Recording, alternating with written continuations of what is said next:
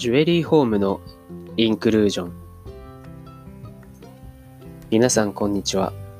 弁護士の新田慎之介です。今日は エスディージーズ と消費者政策についてお話ししたいと思います。消費者庁が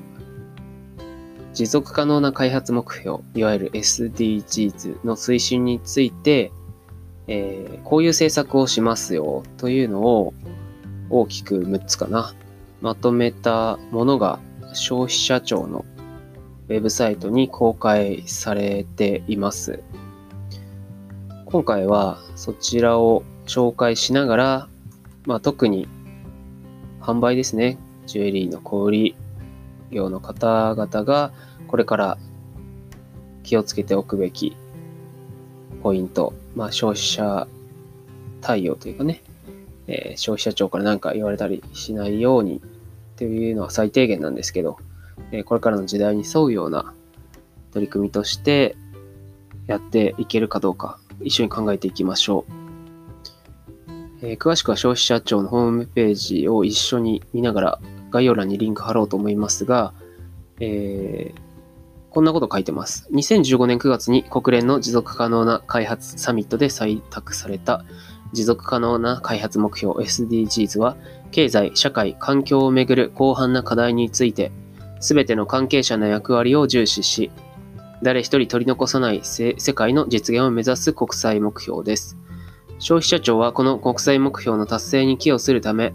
安全安心で豊かに暮らすことができる社会を実現するという使命のもと、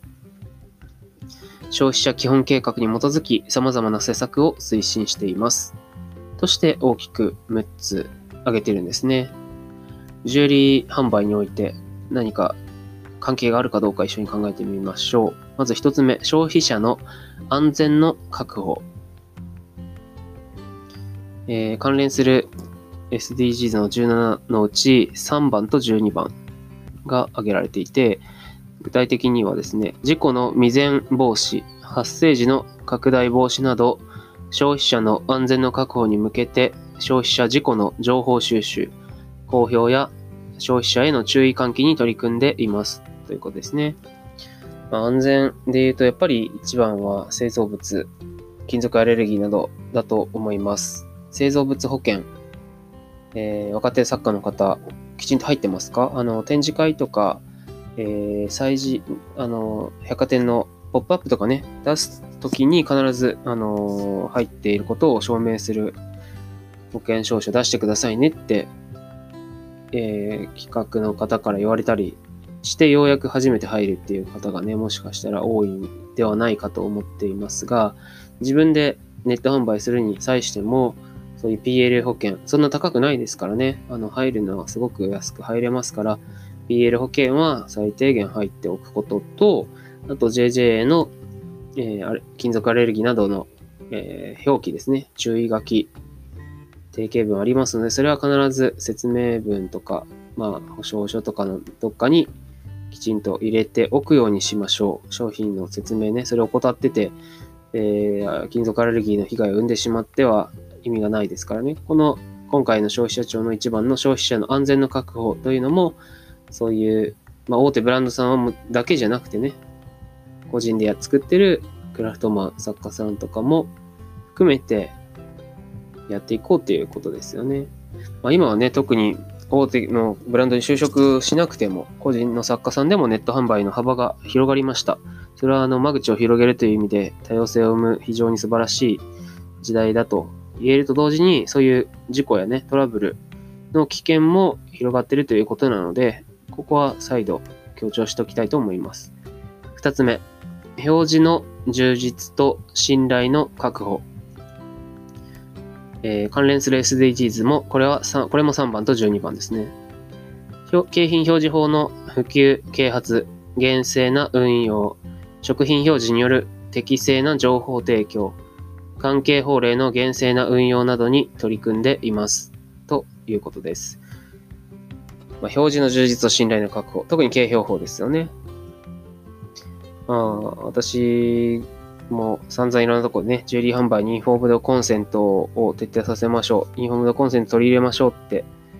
言い続けているんですが、どうですかね。どこまで表示きちんとできているのか。ないしは、まあ、まずそもそもトレーサビリティですよね。仕入れた、あの、本人が分かってないっていう場合が結構あるわけですから、うん、そういう、でっかい国際的なブランドだけじゃなくて、トレーサビリティや、ね、エシカルな取り組みをどうやってやっていくのかっていうところが課題になってくるでしょうね。みっつめです。適正な取引の実現。これは関連する エスディージーズ がじゅうばんとじゅうろくばんが挙げられています。高齢化、情報化の進展など、消費者を取り巻く環境の変化を踏まえ、取引の適正化に向けた対応を図っています。うん。まあ、これも表示とか信頼の確保と、まあ、ちょっと近いのかなとは思うんですが、やっぱりネット販売だとね、その専門知識を持たない人もいるし、認知機能が劣った人もお客さんとして来るでしょう。で、そういう方に向けて、どうやって消費者被害を防ぐ取り組みするかっていうところですよね。まあ、公正さ。だから、まあ、消費者政策なんでね、適正な取引。まあ、だから一番はあれですよね。騙すような商標、商法はもうやめましょうっていうことですよね。まあ、紛らわしい石の名前とか、あと合成石なんだったり、模造石だったりするのを、なんかね、えー、なんとか風みたいにして売ってみたりとか、本当はクォーツなんだけど、なんか、なんだろう、例えば、洗い場っぽい色だから洗い場風とか言ってみたりね、なんかそういうのはやめましょうよってことですよ。うん。あ、そっか。あとあれですね、えー、ハーキマーダイヤモンドを代表としてあのー、ロッククリスタル、いわゆる水晶ですよ。クォーツに対してなんとかダイヤモンドとかダイヤモンドクリスタルとかなんか言うのもうやめにしませんかっていう話をよくするんですけど、それ、ハーキマーがね、ダイヤモンドではなく、えー、エスアイオーツー だというのがね、わかる。クォーツだってわかってる人、どれくらい一般消費者でいるんですかね。そういうのが多分、ここの適正な取引の実現っていうところで引っかかっちゃうやつなんじゃないですかね。まあ、イメージはね、きちんと、とイメージの確保は大事ですよ。きちんとか、きれいに。写真撮って載せるとか全然いいんですけど、そのダイヤモンドとつけることによってね、ブランドイメージを高める効果より騙されたとして、後で消費者契約法違反だから取り消しますみたいな、誤認による取り消し主張されるで紛争になるという方が、よっぽどブランドイメージを下げませんかね、という疑問だけ提起させていただきます。よんばんに移りましょう。よんばん、消費者が主役となって選択行動できる社会の形成。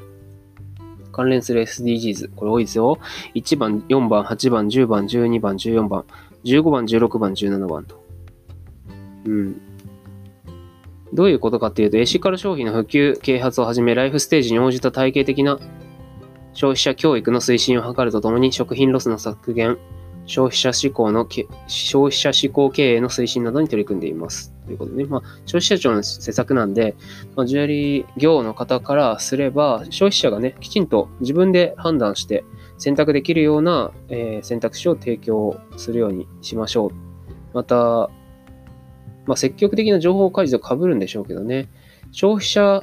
教育とかっていう言葉もあるように、やっぱり消費者の方に啓蒙とかいうか、発信していくことがこれからの責任あるジュエリー、ジュエラーの皆さんには求められているんじゃないかなと思いますね。うん。例えば、まあ、よっつの C とかは典型ですけど、まあ、賢明な消費者となっていただくためにはこういうことを知っといてくださいねとか、いうのを積極的に、えー、プロの方々が、ね、あの、鑑定士の方々とか、まあ、まあ、ジェージェー の方とかが言っていっていただくことによってね、自然とこう悪徳な商法をするような業者が淘汰されていくといいなというか、消費者もあの賢くなって、あ、メルカリのこんなの危ないなとかって分かるように、えー、なったりとかっていうのがこの エスディージーズ につながるんじゃないですかね。えー、続いてごばん、消費者の被害救済、利益保護の枠組みの整備。消費者の被害救済のための体制の充実を図るとともに、高度情報通信社会やグローバル化の進展に対応した消費者利益の擁護、増進を図っています。関連する エスディージーズ はじゅうばん、じゅうろくばん、じゅうななばんと。うん。まあ、だいぶ消費者生活、消費生活センターか。各都道府県にある消費生活センターは、あのいろんな消費者の方に認知されたし、されてきてるし、実際あの相談されたことあるという人もいらっしゃると思います。えー、それ以外に、まあ、グローバル化の進展、今、だからね、海外サイトとかありますもんね。eBay とか、海外の、えー、Amazon とか、あとは、何でしたっけ。なんか、ね、他にも楽天っぽい中国のサイトとか、なんかいろいろありますよね。あ、アリエクスプレスか。アリペイがやってるやつとか。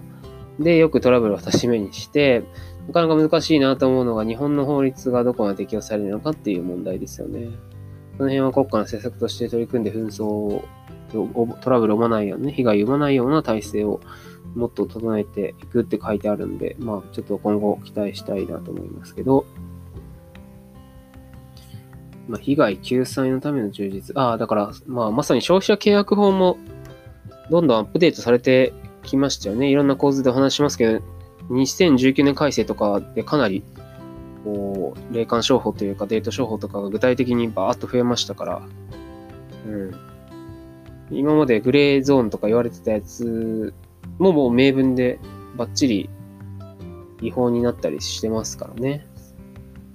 だから、あ、知りませんでしたとかっていうのはもう通用しない時代なので、プロとしては最新の法令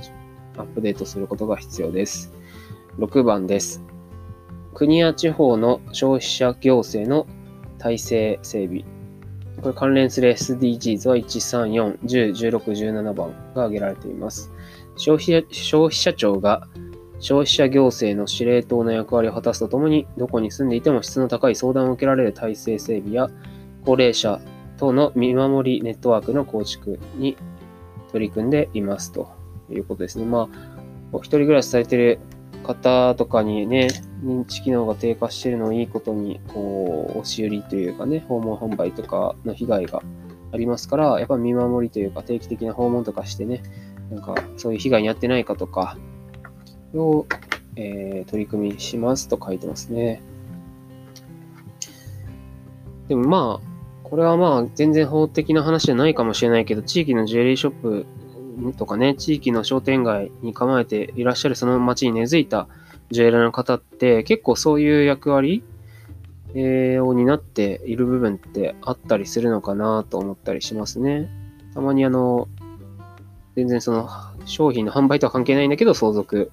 の相談が来ててとか、やっぱり世間話の中からいろいろ話を受けるんでしょうね。なので、うん、例えばね、相続診断士とかの勉強をされて、そういう時にも、エステートジュエリーの相談きちんと受けられるようにしたいと取り組んでいらっしゃる方もいらっしゃるし、そういうのも、まあ一つの地域貢献というかね、質の高い相談を受けられるための、まあ自分で全部こなす必要はないんだけど、そういうとこから窓口していただいて、えー、行政につないでいただいたり、弁護士につないでいただいたり、そのつなぎ役になるというのも、えー、もしかしたらこの エスディージーズ 目標にね、貢献できるかもしれませんよね。えー、今日は消費者基本計画にとの関係で エスディージーズ のお話をしました。つまり、まあ、ジュエリー販売をされている小売業の方々、ジュエリーショップの皆さんにとっても、まあ、消費者としてのお客様との対応をよりレベルアップしていくことで、持続可能な開発目標 エスディージーズ に貢献することができるんじゃないだろうかというような話をさせていただきましたけどね。何か一つでも、あ、うちでもこれできるかもしれないなっていうヒントが見つかれば嬉しいです。これからもちょっとエスディージーズ の話題していって、皆さんも一緒に考えていってもらいたいなと思ってますので、何か、うちではこういうことをやり始めましたとかね、あそこのブランドはこういうことをやってるみたいですよとかっていう情報提供もいただけると嬉しいです。それではまた次回お耳にかかります。